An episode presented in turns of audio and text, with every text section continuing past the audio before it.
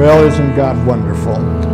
Aren't you glad you're saved? Man, could you imagine living in this world if you didn't have the assurance, the confidence of salvation? I mean, it would just be unbelievable. It's no, it's no wonder that the world lives in fear um, because apart from Jesus, there really isn't any hope out there. And so thank God we have hope. Amen? Well, this morning, what I want to talk with you about, I want to share with you concerning gaining control of your emotions. Emotions are reality. Um, but you know, the thing that I we, we need to understand about emotions is that emotions lead us to that place oftentimes where we don't want to be. You know, I think so often within the church we talk about you know, the realm of the spirit and so forth, which we ought to. And I think, but I think sometimes we, we, we neglect or we forget about uh, putting any emphasis on the emotions because emotions are a real thing. We can dr- try to deny them, but they are, they're a real thing. And it's those emotions that, that lead us and direct us. It's, if we don't have control of our emotions, we, we lose stability. And so I don't know about you, I want to live a stable life. And so for me to live a stable life, that means that I need to have control over my emotions. Now, most of you know me well enough to know that I'm kind of a, an emotional kind of guy. And so there's nothing wrong with emotions. It's just that when those emotions control us, when those emotions begin to dominate our life, when when emotions take us to a place that we really don't want to be or where we shouldn't be. And so we have to take control over our emotions and walk in the victory that's uh, been provided for us through Christ Jesus. And we have to guard ourselves against the effects of the, those emotions because, like I said before, our emotions, if we allow them to rule in our life, they will take us to a place we really don't want to be. It's our emotions that, that take us back to those circumstances in the past that we ought to put behind us, but yet we continually bring them to the forefront. It's our emotions that take us to that place.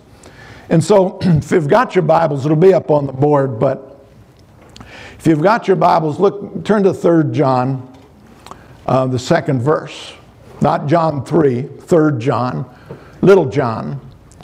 And, uh, you know, some 37 and a half years ago, this was the, uh, the, the scripture that I used for my first message that I preached at then Loving Shepherd Fellowship, which is now Abundant Life Ministries. But isn't it exciting to know that uh, a scripture that was used 37 years ago is still good today? Well, you know, most of it was written a whole lot longer ago than that. And it's still good and it still carries the same strength and uh, power in our lives.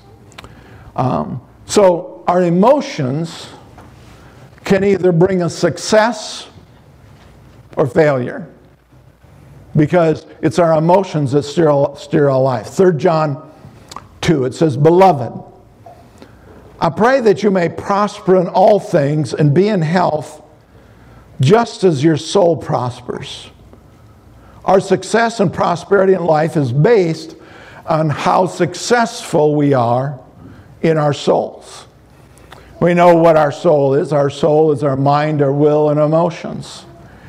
But it's, it's our emotions that oftentimes take us down that, that trail um, that we don't want to go down there or we ought not to go down.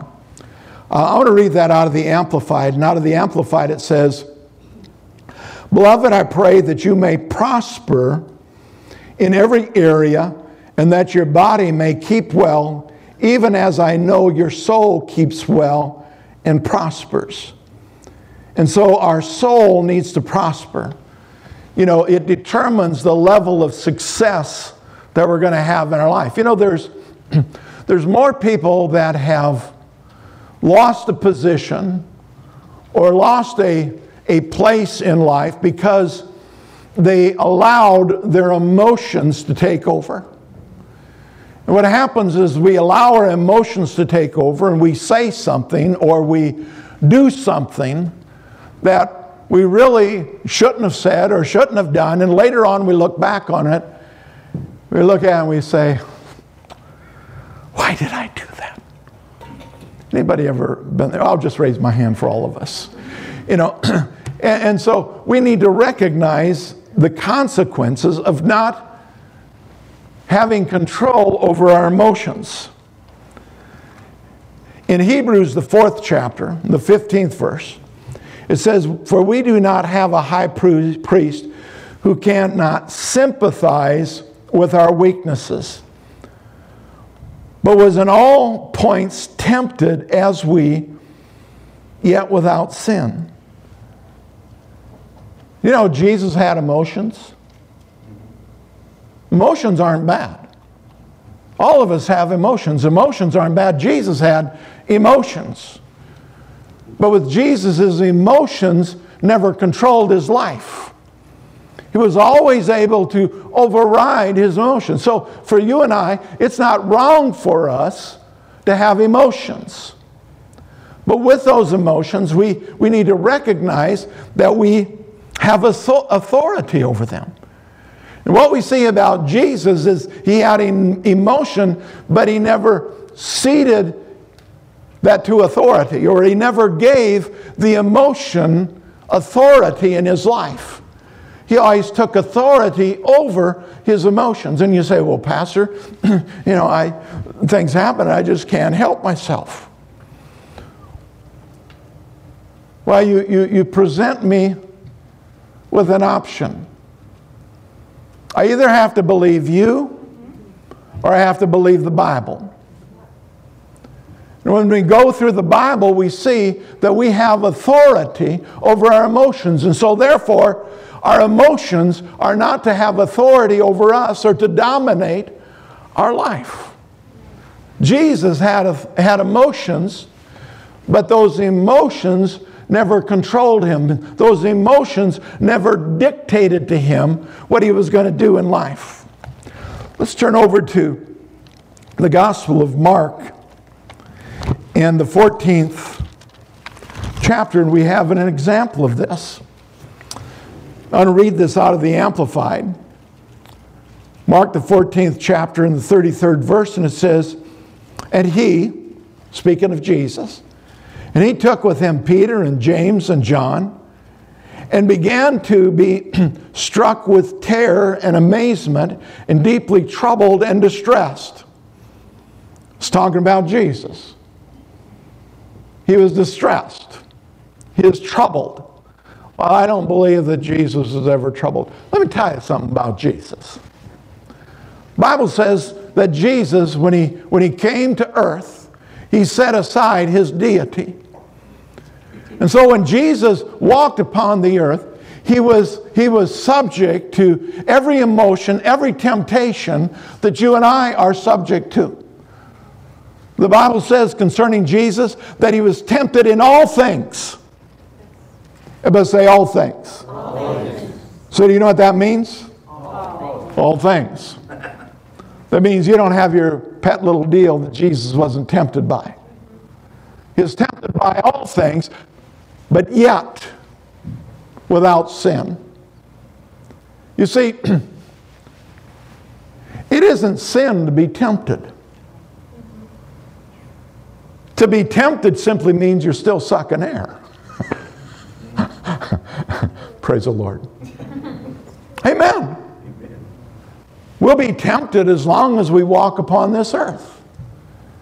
But we don't have to give in to the temptation. That's what Jesus did. He never yielded, he never gave in to the temptation. And so it says, goes on to say, and he said to them, Peter, James, and John, My soul, let's see, his soul, is exceedingly sad, overwhelmed with grief, so that it almost kills me. You know, there's things that we encounter in life that emotionally have such a uh, impact upon our life, we almost feel like we're not going to live through it. But you know what? We will. But you know, a lot of times what's happened to people is they've allowed those emotions to begin to dominate their life. And it takes them to the place of hopelessness. You know, because we have authority over our emotions, we can dictate whether we're going to go negative or whether we're going to go positive. And if we choose to be positive concerning our emotions, it'll take us to a place of victory. But if we allow ourselves to go negative, it'll take us to a place of hopelessness. You know, when we begin to dwell on something that's negative, it takes us to a place we don't want to go there. You know, I remember when I was just, uh, I was in grade school. yeah, I remember. But I was in grade school, and, and, you know, I've shared with you how I did not necessarily appreciate school. And, uh, you know, I, was, I grew up in a little uh, country school. And so I had uh, four in my class. And then, of course, there was another class in the same room with us. And, and uh, periodically, we'd have to go up to the blackboard and and do something.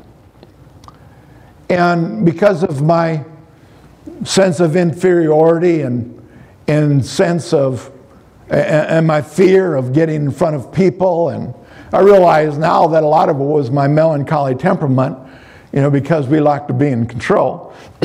and so when I had to go up there, you know, I was out of control because I knew I wasn't going to know whatever it was that they wanted me to put on that board. And if I did know what it was that they wanted on that board, I knew for sure I wasn't going to spell it right. And so I'd look foolish. And so when we would be getting close to that time where I had to go up to the board, I'd be thinking about it. And my emotions would begin to take me to a place where I just, I just didn't think I could do it. I was convinced I couldn't do it. And the next thing that happened, because I, I focused on that and I thought upon that, those emotions of that whole thing, I would, I would begin to feel sick. And I would get sick. And it was the emotions that would take me. And so they'd take me off to the little room where we had a little cot and I'd have to lay there until school was over because we didn't have a telephone. so I couldn't call mom or dad. I told my kids I did. We didn't have a phone when I grew up. And my grandkids, and my grandkid says, Grandpa, you didn't have your own phone. No, we did not have a phone. and so I'd have to lay there until school was out and then I'd finally get to go home. But I was sick.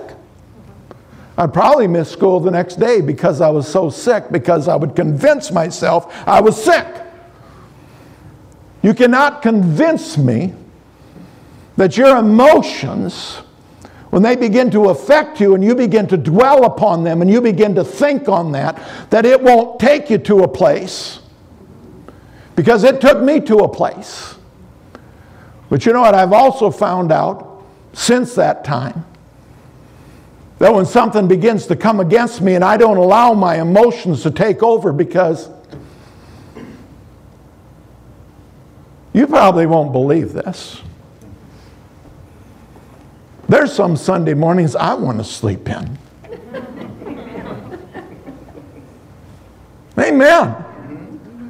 And if I allowed my emotions to take over, Pastor Becky, and everybody said, Oh, praise the Lord. Get sick, brother. but it, that's what emotions will do to you. But if you don't take authority over those emotions, they'll take you to a place. You know, we don't fall into sin.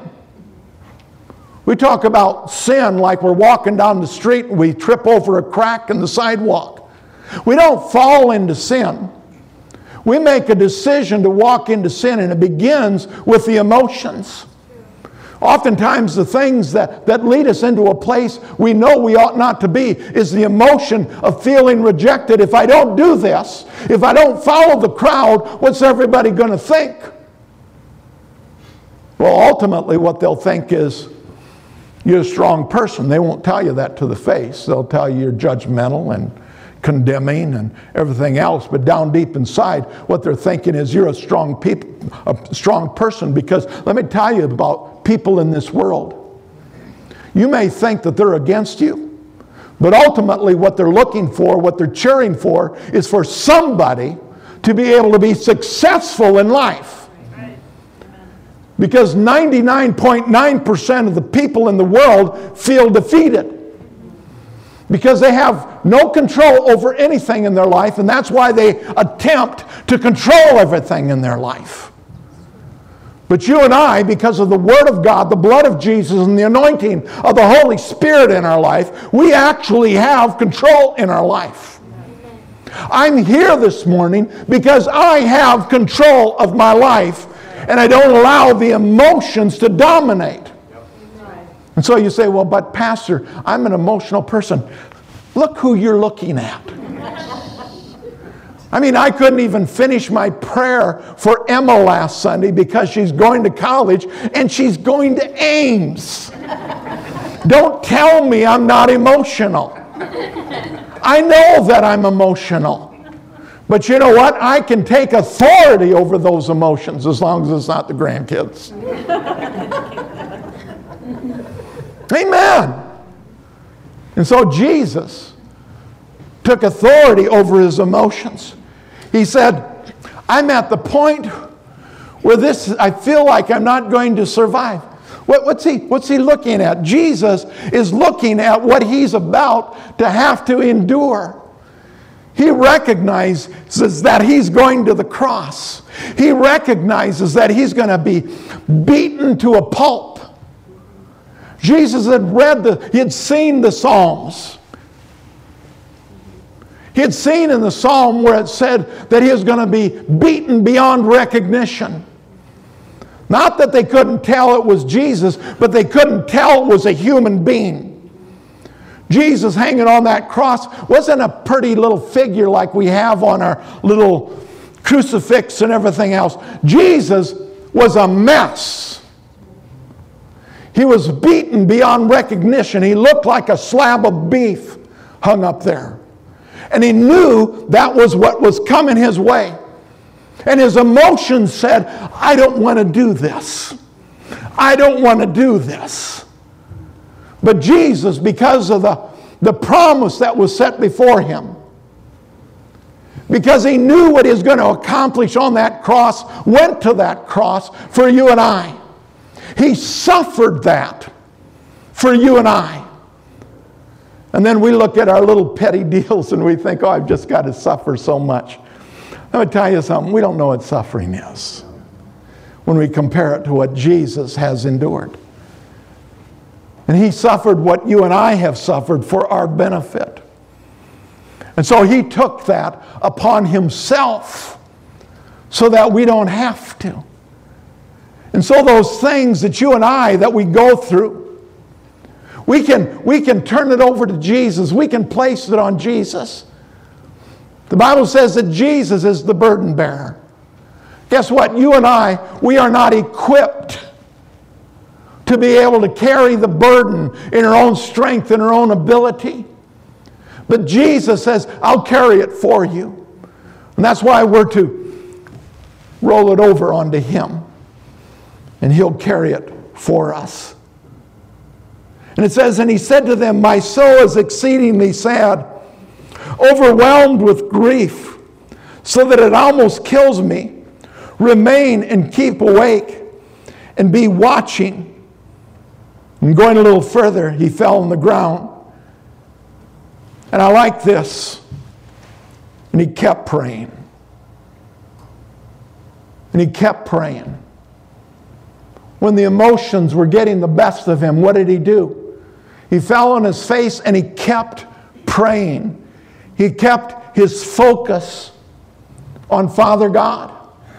How do we endure the tests, the trials that come our way? How do we endure when grief is so gigantic in our life we feel like we cannot live through it? We keep praying. And he kept praying that if it were possible, the fatal hour might pass from him. But then it goes on and it says, Father, I don't want what I want. I want what you want. And you know, that's how we need to approach it when those emotions begin to rise up and they try to take us to a place where we know we ought not to go.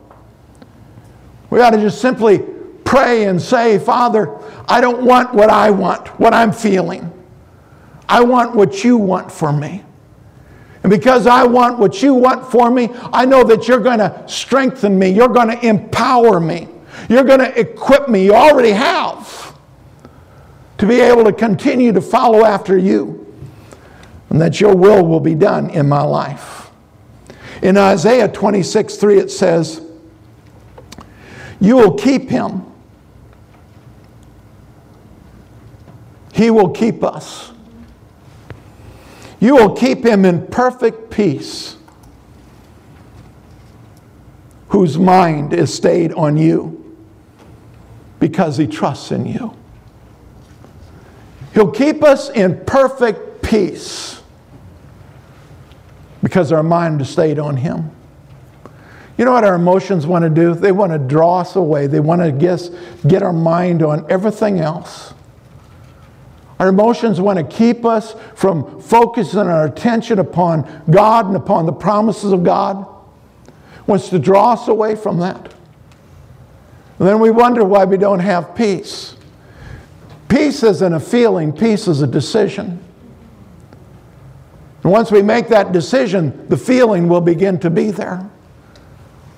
But there's times in our life where we don't feel very peaceful, but we choose peace. We choose peace by choosing to follow after God, by choosing His Word over the, the emotions, the feelings that I have. We choose Him. And it says, whose mind is stayed on you because he trusts in you. Why do we? Why do we keep our mind, our soul, our emotions? Why do we keep them focused upon God? Because we trust Him. Do you know why we oftentimes don't do that? You probably won't like this answer because we don't trust Him. We have more confidence in ourselves than we have in the completed works of Jesus. Our confidence need to be in Him, and that's why we take His promises. You know, there's, there's over 3,000 promises that we have in Scripture. And all we need is just a few, and we can find the victory. And so we need to focus upon him, whose mind is stayed on him. We can still have peace and joy even when bad things are happening. Think about that. We can have peace and joy even when bad things. Well, you may not be happy. Not talking about being happy. Happiness is a product of our emotions. Peace and joy is a fruit of the Spirit. And we choose the fruit of the Spirit over the emotion of the moment. And when we choose the fruit of the Spirit over the emotion of the moment, the moment changes. Have you ever realized how fickle emotions are?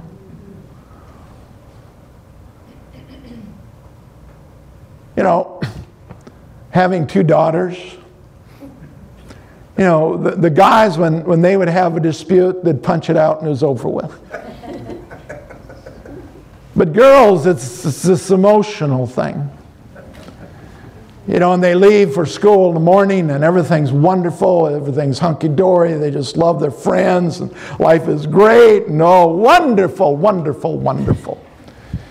You know, six hours later, they come home from school and had a dispute with somebody at school, life is totally falling apart. It's at the end. Everybody hates them and they hate everybody, and life is just, uh, just everything is falling apart. And they get one phone call and everything's turned around. But we guys are, are the same way. We just, because we're so manly, we hide our emotions a little better. But the same way, we change that quickly. Why? Because of emotion, because of feelings. But when we have the joy of the, the Lord and we have the peace of God that surpasses human understanding, it brings stability in our life. Because we don't base it on what we see around us. Let's look at a real edifying verse Deuteronomy 28. Deuteronomy 28. And I want to begin in the 45th verse.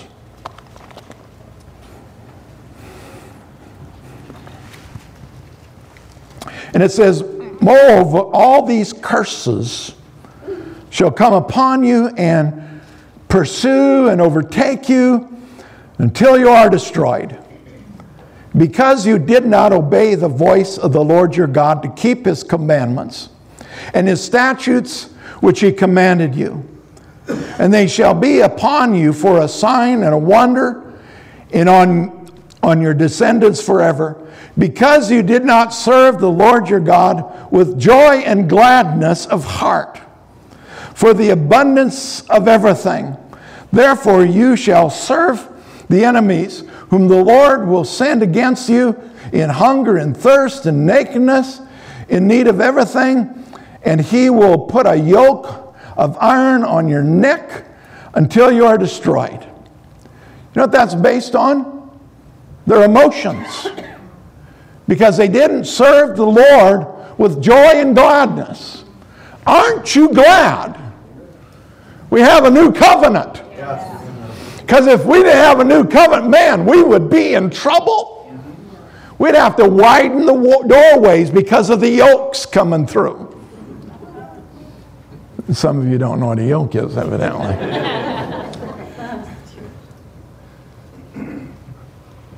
but they chose to go with their feelings and their emotions rather than the promise that they had in the Word of God. We choose God. We choose His Word. And as a result of that, there is no curse in our life. We've been redeemed from the curse. But let me tell you something even though we are redeemed from the curse, if we allow our emotions to dominate our life, the experience that we're going to experience is going to be like the curse is still in operation in our life. But the truth of the matter is, is we've been set free of it. And so we need to choose freedom. We need to choose wholeness. We need to choose to have a prosperous soul so that we can fulfill the plan of God. And so the curse came upon them because of their disobedience.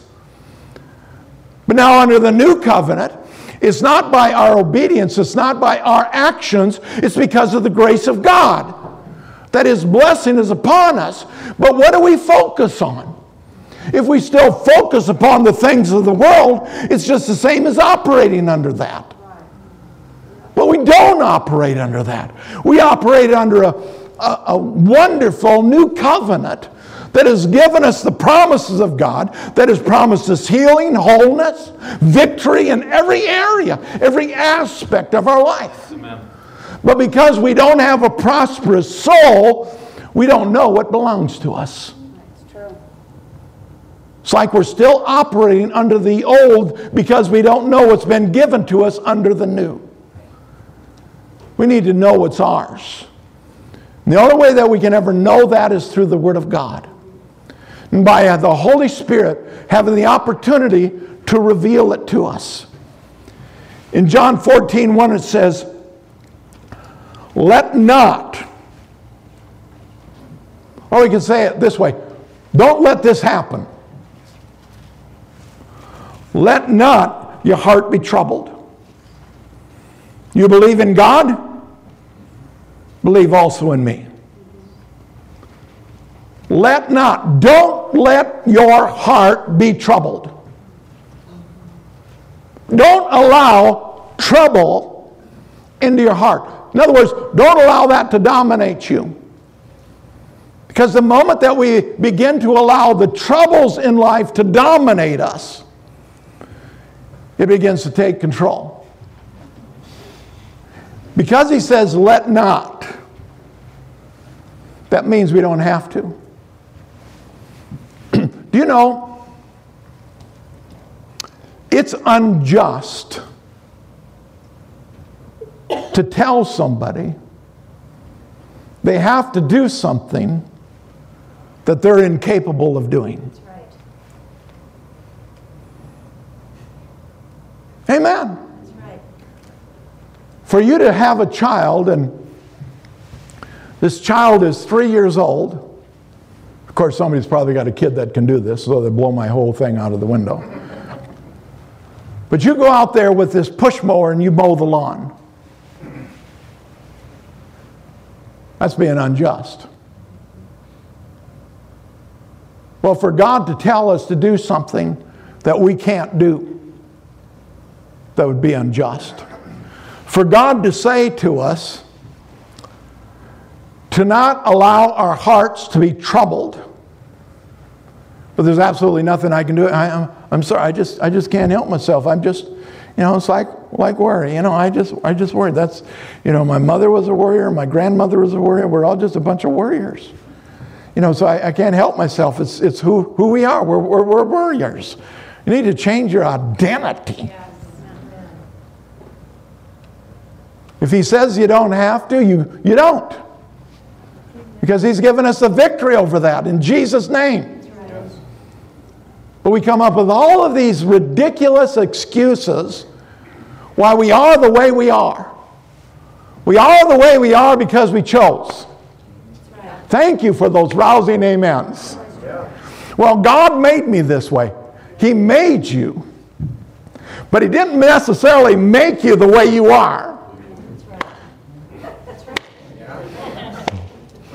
Amen. Amen. Because if we were the way He made us, we'd be more lovers, love, lovely, lovable.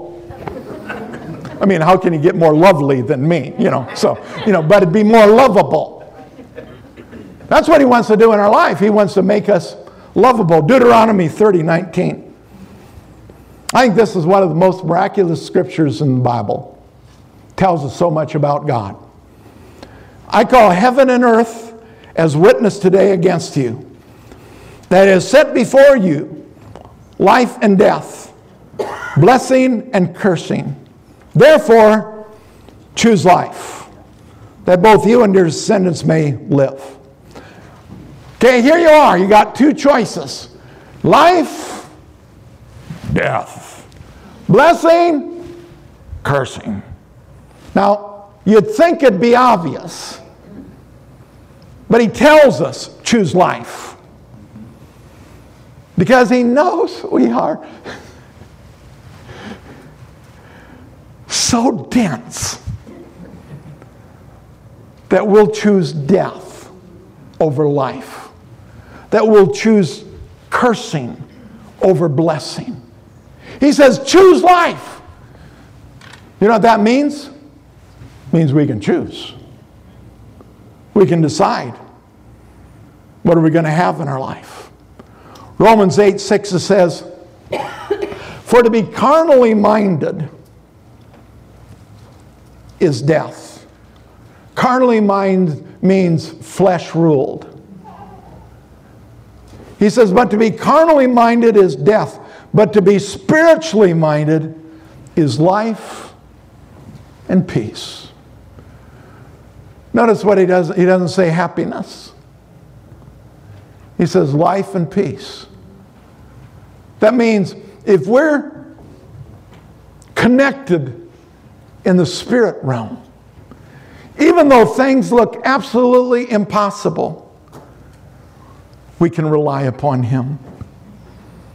I look around this room and I see individuals that have gone through horrible tragedies in their life that they should have never, that would have never been the plan of God in their life.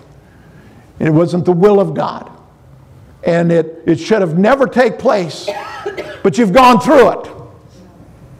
And you have the joy of the Lord and you have peace in your life. Not because you've, you've drawn back and focused upon the emotions of those moments, but because you've turned your eyes and you've fixed your eyes upon God the Father and upon Jesus His Son and allowed the anointing of the Holy Spirit to work in your life.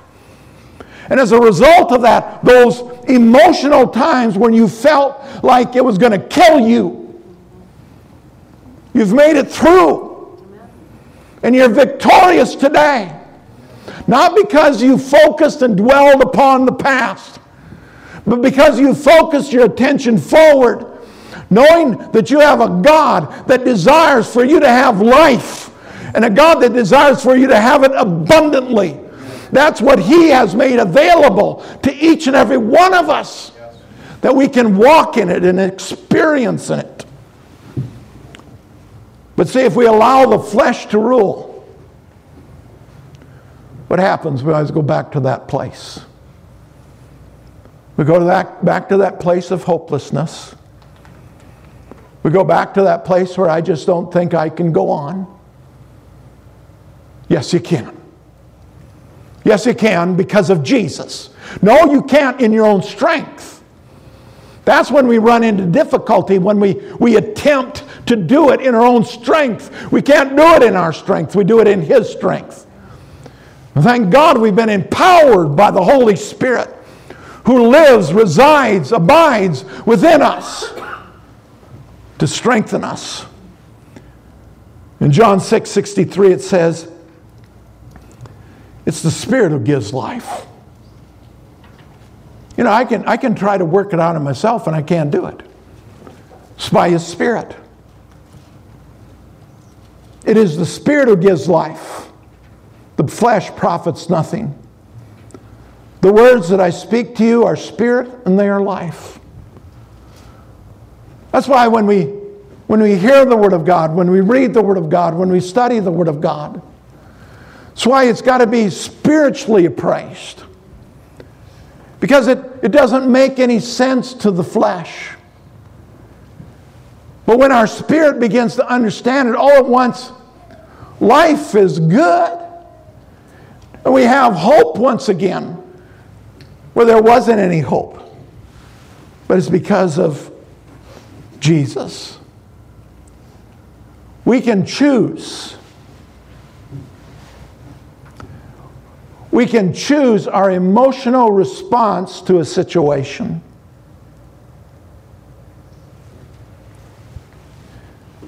Philippians 4, 6, and 7. And again, this is not in the passive sense. In the Greek, it's in the accusative. In other words, it's, it's a command. And again, we come back to if God commands us to do something we can't do, then He's unjust. And there's one thing that I know about, well, several things I know, but there's one thing I know for sure. My God is a just God. And so when He commands us to do something, we can do it. Doesn't, doesn't mean it's easy. You understand? I'm not saying this is easy. But the easiness comes as we practice it. That's why Scripture says to practice these things, to, to review these things, to go over these things over and over again. Because the more that we do that, it becomes part of us. But he says, Be anxious for nothing, but in everything by prayer and supplication with thanksgiving, let our requests be made known to God. And when we do that, the peace of God which surpasses all understanding, will guard our hearts and minds through Christ Jesus. I like that. I like that he says that when we approach him with prayers and supplications, rather than rather than gripe and complain about our need, we take it to him. He says when we do that, he'll give us a peace that surpasses our ability to understand. And that peace that he gives us, that is beyond our ability to understand, with that peace, He will guard our hearts and our mind. He guards it, He watches over it, He makes sure we can put that trust, we can put that confidence in Him. We don't have to worry anymore. Doesn't, that, that doesn't mean we stick our head in the sand and ignore what's going on around us. You know, we need to be informed. But we don't, we don't operate in worry, we don't operate in fear. We operate in faith. John 16, 33, it says, These things, this is Jesus speaking to us. I don't know about you, I appreciate the Apostle Paul. Appreciate what Peter has to say. but wise men, when Jesus speak, they listen. Amen. So Jesus is speaking. He says, These things I have spoken to you, that in me, in me, you may have peace. It's in Jesus. In the world, you have tribulation. but be of good cheer. I've overcome the world. Glory to God. He's overcome the world. You know, this world and circumstances around us doesn't have the last say so. Right. Jesus does. Whatever that medical report is, it doesn't have the last say so. Jesus does. The checking account doesn't have the last say so. Jesus does. He has the last word. Be of good cheer. Good cheer. That means you don't have to rely on some outward substance to give you cheer. Glory to God. Don't have to rely upon that. You know, we, we, we started to watch a old sitcom, Cheers. Frasier, actually. Well, we're watching Cheers too. And uh, Cheers takes place in a bar in Boston. And uh, they, they call it Cheers because everybody is so cheerful. Well, it isn't because they're cheerful because of Jesus. They're cheerful because of something else that they're dependent upon to bring cheer into their life. You know, I was so thankful when I got saved and I go have fun with people on a Saturday night and Sunday morning. I could remember the fun I had Saturday night because I didn't fill myself with a bunch of junk counterfeit. Because the moment that the counterfeit wears off, you have nothing. The thing with Jesus doesn't ever wear off. So here we are, the house of God, in His presence. For He says, where two or three are gathered together in His name, there He is and in their midst. And I believe that's talking about Jesus' manifested presence. So here we sit this morning in the manifested presence of Jesus because we've all come together. And His Holy Spirit is here to minister to us. And so if you don't feel very cheery this morning, why don't you just take a good drink? And nice thing about it is you don't have to drink a physical something, you just breathe it in. Just breathe in His presence.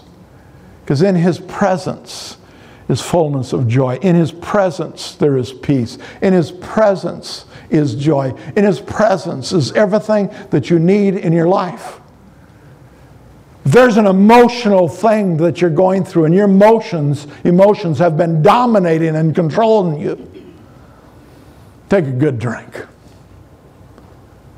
And allow His cheer cheer you up. And bring victory into your life. Habakkuk, Habakkuk 3 17 and 18, it says, Though the fig tree may not blossom, nor fruit be on the vines. Though the labor of the olive may fail, and the fields yield no food, though the flocks may be cut off from the, from the fold, and there be no herd in the stalls. Boy, that sounds really cheery, doesn't it? He says, Yet I will rejoice in the Lord. I will joy in the God of my salvation. Let me tell you something. When you rejoice in the Lord and the joy of your salvation, there is nothing that man can do or take from you that can steal your peace and your joy. Because all the temporal is temporal. That means every aspect of it is subject to change. But we find the victory in him. One last scripture. In James 1:13 it says, "Let no one say when he is tempted, I am tempted by God."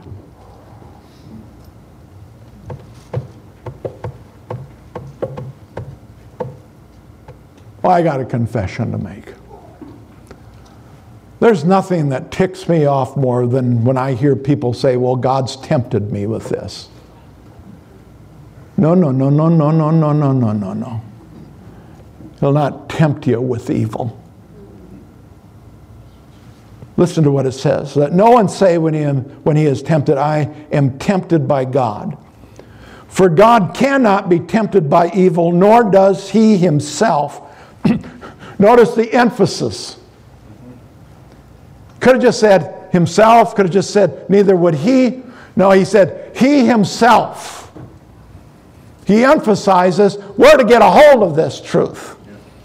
When temptation comes your way, excuse my Minnesota language, it ain't God. It's the devil. He's the one that tempts with evil. No, but each one, every one of us, is tempted when he is drawn away by his own desires, or we could say emotions. Drawn away by his own desires and enticed. You ever notice when you have an emotional feeling and you dwell upon that emotion, that emotion doesn't get smaller it gets bigger. There's an enticement that goes along with it. It, it tries to draw you. And so, but each one is tempted when he is drawn away by his own desires and enticed. Then, when desire is conceived, it gives birth to sin. And sin, when it is full grown, brings forth death. Negative emotions try to entice us. Hopelessness tries to entice us. Why don't we be enticed by the things of God? Thank you for that rousing amen. Why don't we be enticed by the things of God? But you know what? We've got to look at it. You know, the Bible says to meditate on the things of God continuously day and night. Why? Because the more that we meditate on the things of God, the bigger it gets. You know, I remember when I got called into the ministry, and the first few times was around people that went to meetings where people were being prayed for and so forth, and, and, and people would be uh, slain in the spirit, and people would be healed, and, and so on and so forth. And, and I, I'd lay in bed at night and I'd think about that and I'd dwell upon that, and it would, it would dominate my thoughts. It got big in my life. It got to the point to where I couldn't wait till we could lay hands on the sick because we would see them recover. What are you thinking on? What are you dwelling on? What dominates your thought life? What dominates your emotions? Because whatever that is, is what dominates your life and leads you in the direction that you go. Let's put Jesus first place. His word first place and dwell upon him. Make him big. Let's prosper and be in health, even as our soul prospers. That's when we experience the abundance of the victory that's already been provided for us through Christ Jesus. Amen. And so, Father, we thank you this morning. We thank you for this morning, Jesus. We thank you that you and you alone are the author and the perfecter of our faith. Our faith, our trust, our confidence is in you. And we learn of you as we read, as we meditate upon the promises that you've provided us with in the scriptures. Father, we don't want to serve a little itty bitty God. We serve a big God. And Father, we desire for our thoughts of you, our expectations of you, our trust in you to be as big as you are. And so, Father, we thank you that we do have authority over our emotions. Yes, we are emotional beings. But those emotions don't define us. Those emotions don't dominate and control us because you've given us authority. And we use that authority so that we might fulfill the plan, the purpose that you have for each and every one of us. Thank you, Father, for your word. Thank you, Father, for your precious Holy Spirit who lives in us. And thank you, Father, that we can trust you in all things. And so we give you praise and glory in Jesus' name. And so as you go, go in his peace, go in his strength, go in his love. Go in the name of the Father, the Son, and the Holy Spirit, in the magnificent name of Jesus. Amen. God bless you. Give somebody a hug and tell them by faith and emotionally, I love you. In Jesus' name.